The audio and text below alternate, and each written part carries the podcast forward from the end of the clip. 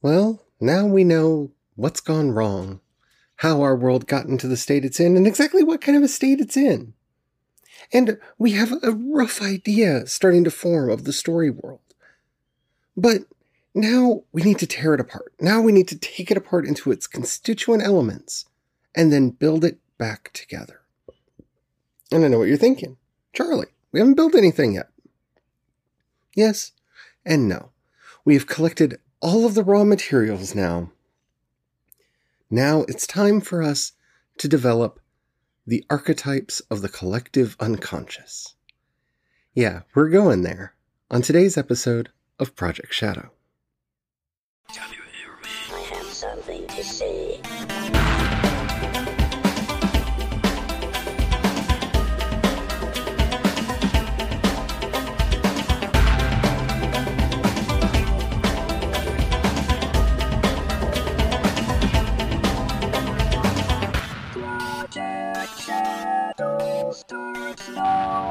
Hello, everyone. How are you doing today? My name's Charlie. You might know me better as sci fi fantasy writer C.E. Dorsett, and today we're continuing our World Building 101 seminar, and we're going into the collective unconscious. Yeah, we're getting Jungian on this.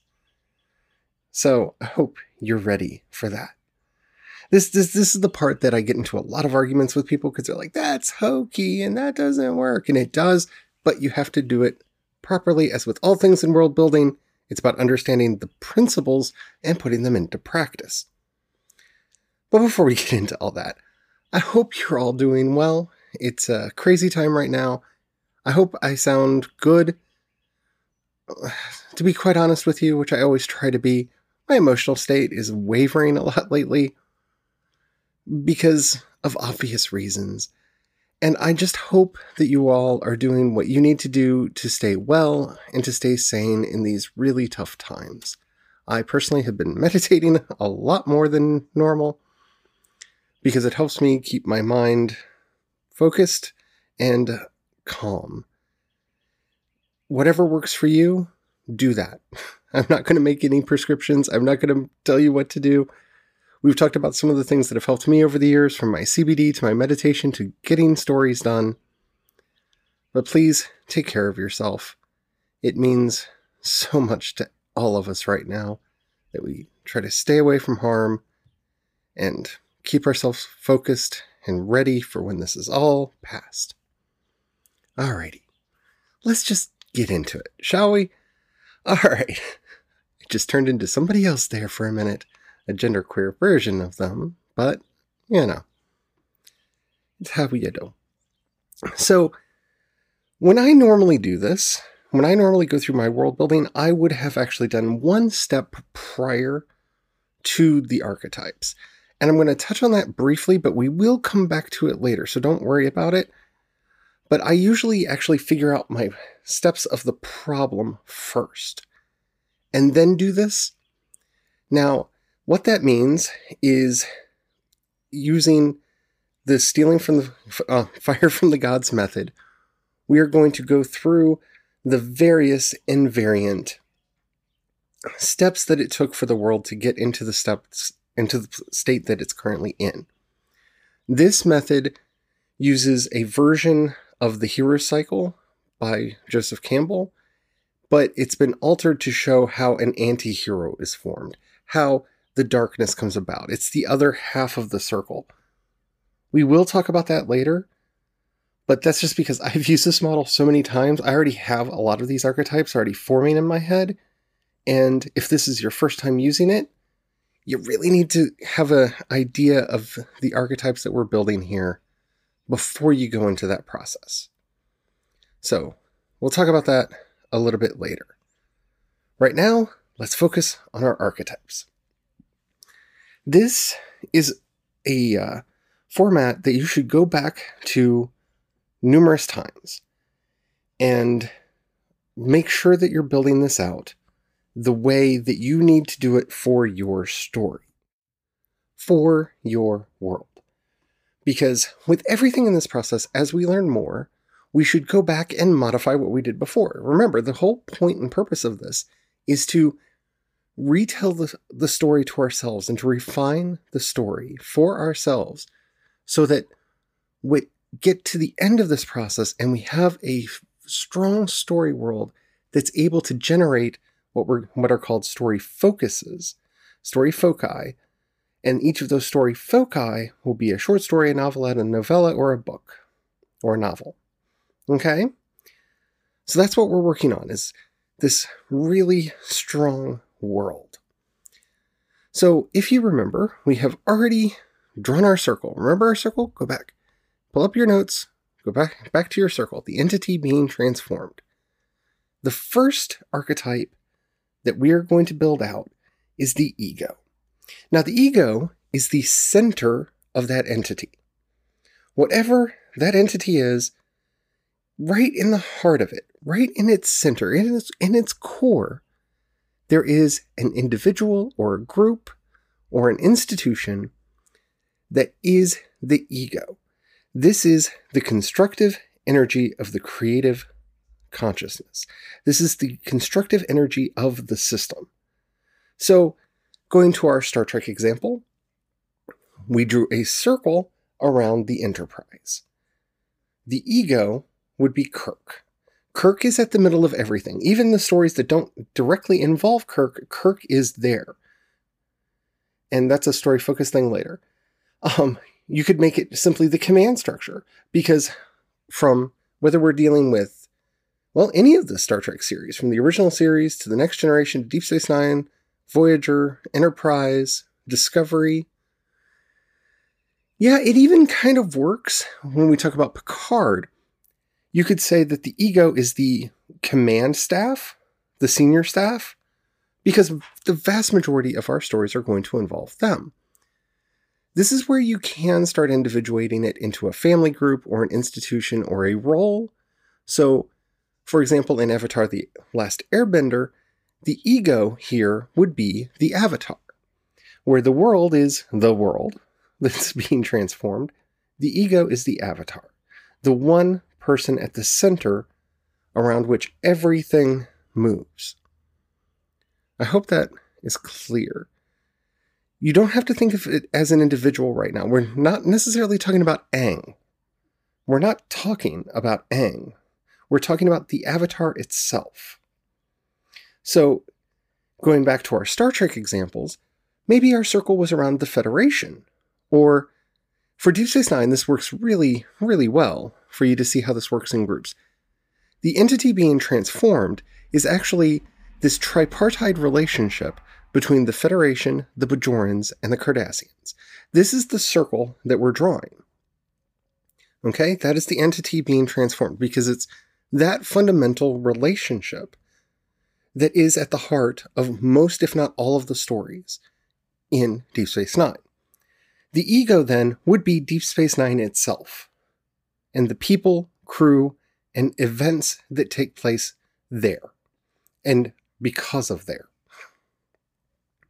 I think that might help you see it better. I hope. Okay. so once we have our ego, once we have that circle drawn, next we have to go f- and look for our spiritual archetypes. Now, these are going to be the guides, the ones that offer wisdom to our heroes. These are the guardians of destiny. They inspire people. This is our Obi Wan Kenobi, right? To go to Star Wars. In Deep Space Nine, this is very obviously the Kais, the Vedeks, and the prophets right? These are the ones that bring unfettered wisdom. And when I say unfettered wisdom, when we, we talk about the other archetypes, you're going to see how they're focused in one realm or another. Our spiritual archetypes, well, yes, they may be offering wisdom from the point of view of the spirit, or the spiritual, or the religious, or the mystical, or what have you. The main focus here is actually on just undifferentiated wisdom. Okay? Our mental archetypes come next. They're the ones that are a bit harder to pull off in a way that's not obnoxious, annoying, and just cringe inducing. so, the mental archetypes are the thinking part of the series. They're the, the thinking part of the world. We could say that in Dune, these would be the Mentats, right? In the next generation, this would be Data. In the um, Star Trek, the original series, this is Spock. In um, Deep Space Nine, this is primarily Odo, but not exclusively Odo. Now, they don't have to be cold, they don't have to be detached, they don't have to be aloof. In many older versions of the story, these are actually the wizards. Merlin often fits this role better than he does the spiritual role in most Arthurian tales, where the spiritual role is actually held off for either one an, an angel some theophany that will come. The Green Knight often is a uh, stand-in for the spiritual. The Grail itself is the spiritual archetype in most of the Arthurian stories, and Merlin is the mental archetype. This is the reasoning. This is the thought process. This is the one that patterns everything that they do towards logic, reason, and finding the answers. So, whatever that is in your world. Now, I feel like it's important to state before we go on that I'm using characters as an example. These don't have to be characters. These could be cultures. These could be some of your fantasy races or your monsters. These could be various positions on your ship. As we'll see, most science officers or doctors take on the role of the uh, men- mental archetype, right? Our next archetype is the emotional one, and Deanna Troi, as ship's counselor, obviously fits that bill. So this could be something concrete like a character, it could be an office, it could be a role in your world, it could be a species, it could be a, a culture, a religion, it, it could be just about anything that you would build that fits this role. Just be careful not to Vulcanate them, because just, or Klingonize them. I love the Vulcans and I love the Klingons, but oh my, they, they are so rigidly sorted into their groups. And while the Vulcans have gotten better over time and the Klingons have gotten more depth over time, while we are looking at these as the primary archetypes, you don't want to try to pigeonhole them too exclusively, or things start falling apart if you are an exclusively warrior society. Who builds the ships? You know, you, you have to think about those things as well. So, the original idea in Star Trek is that there was a warrior class caste called the Klingons, and there were actually going to be other castes, and they built the ships and did the science and they did the leadership. That that didn't work out in the end. That's not what they used, but that was the original idea. So don't pigeonhole too much, but use these to kind of understand and make sure that you have all of your bases covered. Okay? So, like I was saying, the next is our emotional archetypes. These are the ones that come out of the emotions. So, this is the social feeling, the positive and ne- negative, the, the familial bonds. These are your brothers and sisters, and mothers and, da- and daughters, and fathers and sons. These are those emotional relationships that move a story forward, that exist in the world, that are important in the world. And again, as with all these things, they could be more than just a person. So bear that in mind as you're making them. Just to make sure that we get through all of the archetypes, I'm going to just go through the rest really quickly and then we'll kind of talk about how you create an archetype in total. Okay? So, next you have your physical archetypes. These are very animalistic, they are um, directly out of nature, they are wild. They, are, work off of their instincts, their appetites, their drives. The, the, they can often be a corrupting influence in the story, depending on how your story is written. That's who they are. Then you have your anima and your animus, and these should be two separate classes of archetypes. One represents the anima, re- representing the feminine aspects of the of the, the work, and the animus, the feminine aspects of the work. And it's important to contemplate both here. While everything that we've talked about to this point has been relatively non binary, in that you could have a male or a female here, this is not necessarily where you want to delve deeply into the binary and try to make it very men are this way, women are that way, but to think about the stereotypes and the energies and the ideas that are bound up in the idea of ideas of femininity and masculinity and how that actually plays out in your story world, how that actually impacts your story and the characters within it. Then you have your trickster. The trickster archetypes are they're troublemakers. Q from Star Star Trek is a very good example of this. They are simply there to trip up characters and to kick them forward so they don't get stuck. Think about it. Star Trek in the first season of The Next Generation, the Federation was kind of rigid and stuck and very full of itself, thinking that it had kind of evolved to this ultimate state. Q knows that this isn't true and forces the Enterprise to encounter the Borg long before they should have. This trick kickstarts the Federation into realizing, oh, we're not the biggest, baddest thing on the block. There are other things out there. We should stop being complacent. And that's what a good trickster should always do. Then you have your threshold guardians. A threshold guardian, in a lot of ways, is the exact opposite of a trickster. Their entire job is to stop people from moving forward unless they are worthy, unless they are prepared to move forward. They provide tests and challenges, and they're there to break the resolve of the characters coming towards them so that they don't get even any further. The last archetype we're going to talk about is the shadow. The shadow is every undesirable trait of the psyche. Everything. These are the demons, the villains, the the darkest parts of your world. Now, when I talk about these as archetypes, remember, we're doing these as archetypes, not stereotypes. Can there be a redeeming quality in your villain? Yes, but your villain should represent something in that shadow self. Can there be an emotional component to your logic and reason and your mental archetypes?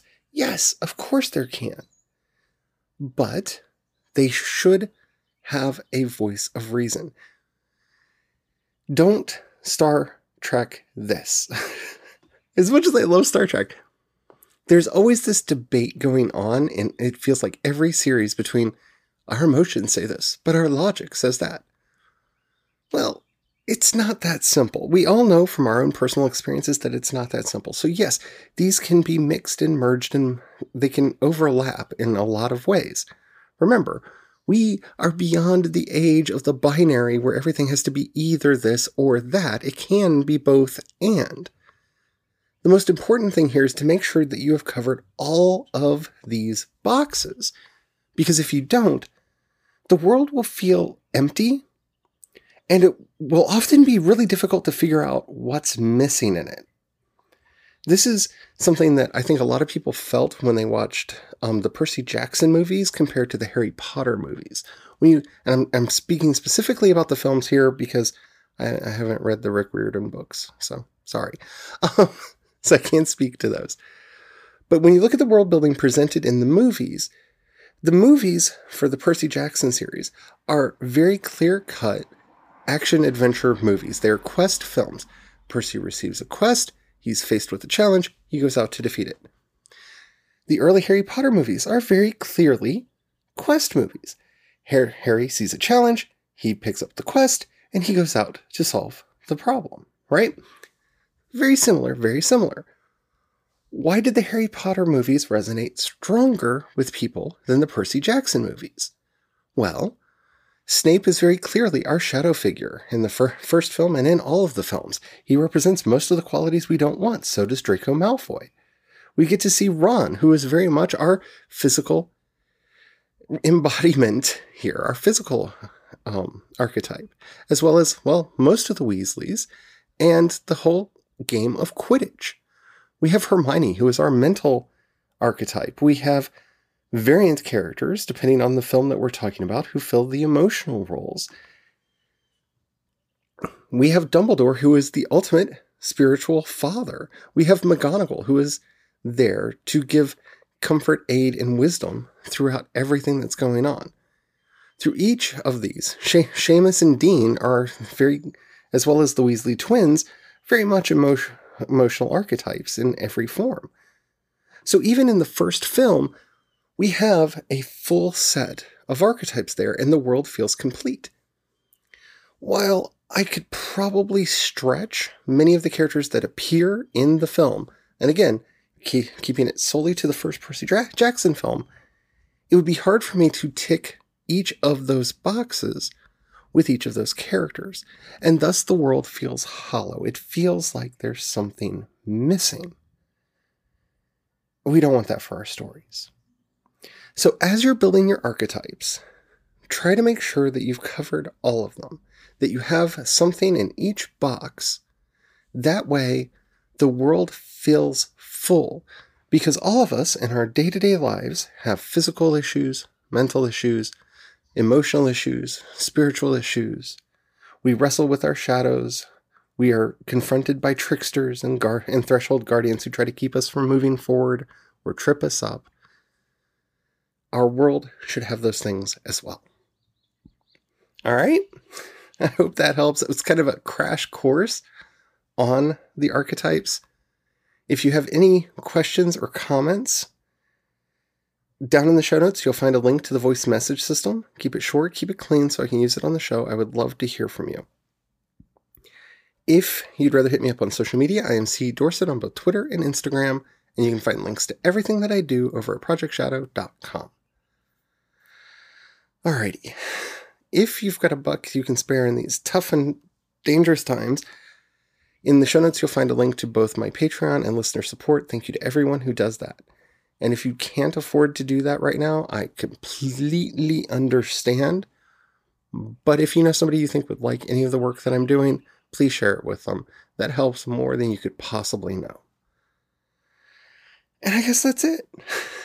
Tomorrow we will continue. We have quite a few more steps to go through before we get to the end of this. We're going to be bringing in some of N.K. Jemisin's ideas to flesh out these archetypes. So, hopefully, you're ready for that. Alrighty. Thank you so much for listening. And until next time, be safe, be careful, be well, and don't forget to have the fun. Bye.